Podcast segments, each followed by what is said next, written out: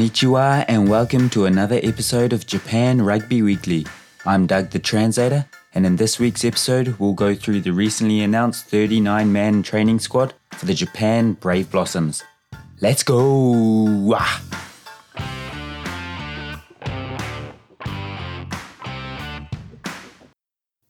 Welcome back, everyone, to another episode of Japan Rugby Weekly. Like I said, I'm Doug the Translator, and we've got a bit of news this week. Uh, so we'll make this another recap episode. No interview, but we've got a few great interviews coming up uh, in the next few weeks, so make sure you check those out. But before we get into this week's topic, this week's news, I'd like to share a bit of exciting news about the podcast. Uh, we've had a sponsor since the time that we launched uh, Activate and Recovery Pro, which is a activation and recovery brand created by one of our founding members, one of our favorite uh, co-hosts last season, JK, Joe Kamana.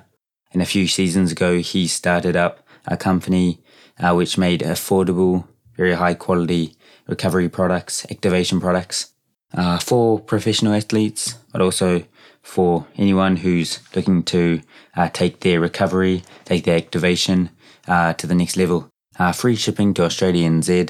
So, especially if you're in one of those countries, make sure you uh, check it out. And when you do check it out, use our promo code JRW15 to get 15% off. So, thanks again, Joe, for uh, helping us out. Uh, make sure you go check them out. Use our code. It helps support the podcast, but also helps support Joe as well. Thanks again, Joe. And uh, yeah, make sure you go check them out. ANR Pro. But now, to go into our news of the week. So this week, uh, the JFU announced a 39 man training squad for the Japan national team and five players in the national development squad who will also be uh, joining them in that camp. And this is all in preparation for the autumn test matches that they have. Uh, this squad isn't uh, the final squad that will be playing in all those games. It's just a training squad at the moment. They've got two camps, one in Miyazaki in Kyushu, and then also in Beppu in Kyushu as well. And then next month, on the 23rd of October, they'll be playing their Wallabies, Australia, uh, in Oita before they travel to Europe to play Ireland uh, on the 6th of November, Portugal on the 13th of November, and then Scotland on the 20th of November in Edinburgh. So, uh, got a very exciting calendar for the uh, for you Japanese rugby fans. Oita was one of the main uh, locations for the Rugby World Cup in 2019. I went to one of the games there. Great uh, stadium, great atmosphere. So hopefully, as long as COVID allows it, uh, it should be a great atmosphere, great game there against Australia, who beat South Africa twice in the Rugby Championship. So to go a bit more in detail, in depth into the 39-man uh, squad, there are a few players who weren't, uh, who didn't travel to Europe in the summer, who have rejoined the squad.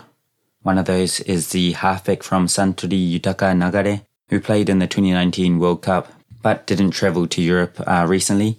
It looks like he's refreshed, back, ready to go. Also got uh, Nakajima, yeah boy, from episode 7 of season 1, uh, is also back in that squad. The prop from the prop from Kobe, which is good to see him back in the fold. We've got James Moore, who again was a guest last season. Uh, Mori, Monster, who was previously with uh, the Hino Red Dolphins, recently moved to Yokohama Canon Eagles. You got Ben Gunter, who was last week's guest, joined by Jack Cornelsen and Dylan Riley, who uh, make up the trio of the Blanco. Make sure you go check their stuff out as well. Great products. Uh, again, got Shane Gates, who made his debut in the summer season. Timothy Lafaele, voted one of the most handsome rugby players in Japanese rugby. Obviously, you have Kazuki Himeno, who was recently playing with the Highlanders, currently at the Toyota Verblitz, where last season's co-host uh, William Tupou is currently playing. And obviously, can't forget Mr. Michael Leitch, uh, the captain of the training squad, who again was one of our guests last season as well. So make sure you go check that out if you haven't already. So yeah, 39 man squad. Uh, looks like there's a good balance of youth and experience there. Guys like Dylan Riley, who hadn't been here long enough to play in the other tests this season, um, he will qualify soon, so uh, hopefully you'll get a debut for them, which will be a big plus for not only himself, the country, but also the company he plays for, Panasonic. Uh, sounds like Jamie's given all the members uh, training programs throughout summer, which they've all been doing so they can come to those camps at Miyazaki and Beppu in the best condition possible. Obviously, it will be an interesting game against Aussie, who have been playing high quality opposition for a long time now in the rugby championship. Uh, so they'll be at match condition. It'll be interesting to see uh, what the Japanese players are like, who, especially because the competition over here at the moment is in off season or in the early stages of pre-season. So it'll be interesting to see how they go against them. But again, the squad that they've named has got a lot of potential, a lot of young guys, a few older heads. Uh, and the squad will be going to their first camp, the Miyazaki camp, on the 29th of this month of September. And the 39 players, including the five uh, development players, will be cut down to a 36 man squad, roughly. I think that's the plan at the moment. And they're planning on announcing that final squad on the 15th of October as well, before, before their game against Australia. Uh, one notable omission uh, was, was Kotaro Matsushima, who uh, I think is still in France. So uh, I'm guessing he's not going to be at the camps, but will join the squad once they all go to uh, Europe. So uh, obviously they'll give a few of the younger wingers in the team a bit of a chance to show Jamie what they've got. Uh, obviously, you don't have Kenki Fukuoka, one of the fastest players to uh, play Japanese rugby. I think he was uh, electric. He's retired now. He's he's now studying to be a doctor. So he's uh, not only a great athlete but very smart as well. But yeah, without him, yeah, Matsushima for the camp and uh, the Australia game, it'll give guys like uh, Masirewa, Asemisi Masirewa, and uh, Fifita as well. Uh, Buddha, who is a new uh, winger from Toshiba who's joined. And then also uh, Taichi Takahashi from Toyota Verblitz. So we'll give those guys an opportunity to put their hand up. Uh, guys like Shane Gates is also, I uh, normally plays centre in uh, domestic rugby, but he can even play on that wing as well if need be. And it's not to forget guys like Dylan Riley as well. Uh, so it's exciting for those young guys to be given an opportunity uh, will help the depth of Jap- Japanese rugby for sure. So again, sorry, waffling on a bit, but that is the training squad. Will be cut down in a few weeks, but uh, hopefully Jamie and their team can get them all ready for their uh, autumn test series. It's great that they're playing not only good opposition in uh, Scotland and Aussie and stuff, but also teams like Portugal as well. Hopefully uh, that should be a good game. I think that's been played in Portugal as well. Uh, so can't wait to see how the team fares against uh, the Portuguese. And yeah, make sure you uh, get behind the Brave Blossoms when they finally get out on the field again. It's been a little while since they last played, so hopefully uh, they get a lot of good support. Hopefully the games are easy to watch all around the world and uh, you can all get behind them. And uh, there was also a bit of news, a bit of different news come out uh, that came out this week with uh, Kosei Ono, uh, one of the stars of the Brighton Miracle a few years ago when Japan beat South Africa in the 2015 World Cup. Uh, he has announced his retirement. He uh, is the first five played for a number of seasons at uh, uh, carved it up there, played for Japan, obviously. He was one of the key members in the Eddie Jones uh, team. I think he was originally uh, picked up by John Kirwan when he was the coach, uh, but he's a Japanese guy, but uh, with great New Zealand English. Uh, I think he grew up in New Zealand and yeah, played as rugby in New Zealand as well. But a great ambassador for Japanese rugby. I think his first club in Japan was maybe uh, Sanix, went to Suntory, and then the last season he went back to where it all started in Sanix, uh, gave back to them uh, last season, which was great to see. Uh, so, yeah, good luck in whatever you are doing next, and can't wait to see you carve it up in your next uh, career. Uh, but being able to speak perfect English, Japanese, sure there's a lot of, there's going to be a lot of great opportunities uh, with his rugby knowledge as well. Uh, can probably do my job better than me, and I'm five years into it. So yeah, uh, great news for him. But yeah, I guess I've uh, got a bit more renshu to do, a bit more practice to do. But sorry again, it was a bit of a short episode. I just wanted to uh, give you guys an update on the new on the news regarding the training squad, a bit of info on what was happening uh, with the autumn test, because a lot of that is in Japanese. The best place to get it in English is the Facebook page Rugby News Japan.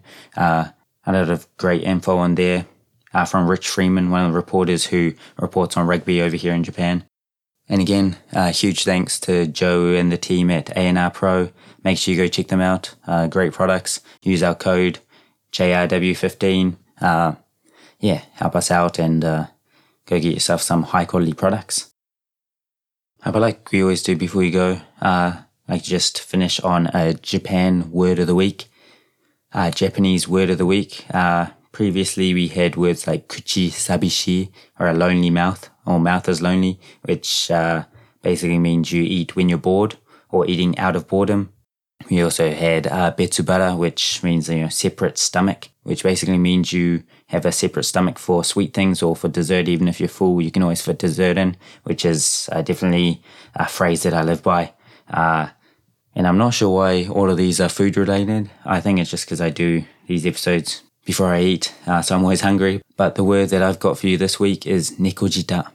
So neko, cat, uh, shita means your, it can mean down or bottom or things, but the kanji that they use for this is tongue. So neko tongue or sorry, tongue, uh, which basically describes somebody who, uh, who describes someone who has to, you know, blow on their food heaps or wait for it to cool down before they eat hot food because it's too hot for them. They can't tolerate the uh, heat of that hot food, hot temperature wise. And yeah, I think it's something that originated ages ago, like the Edo period.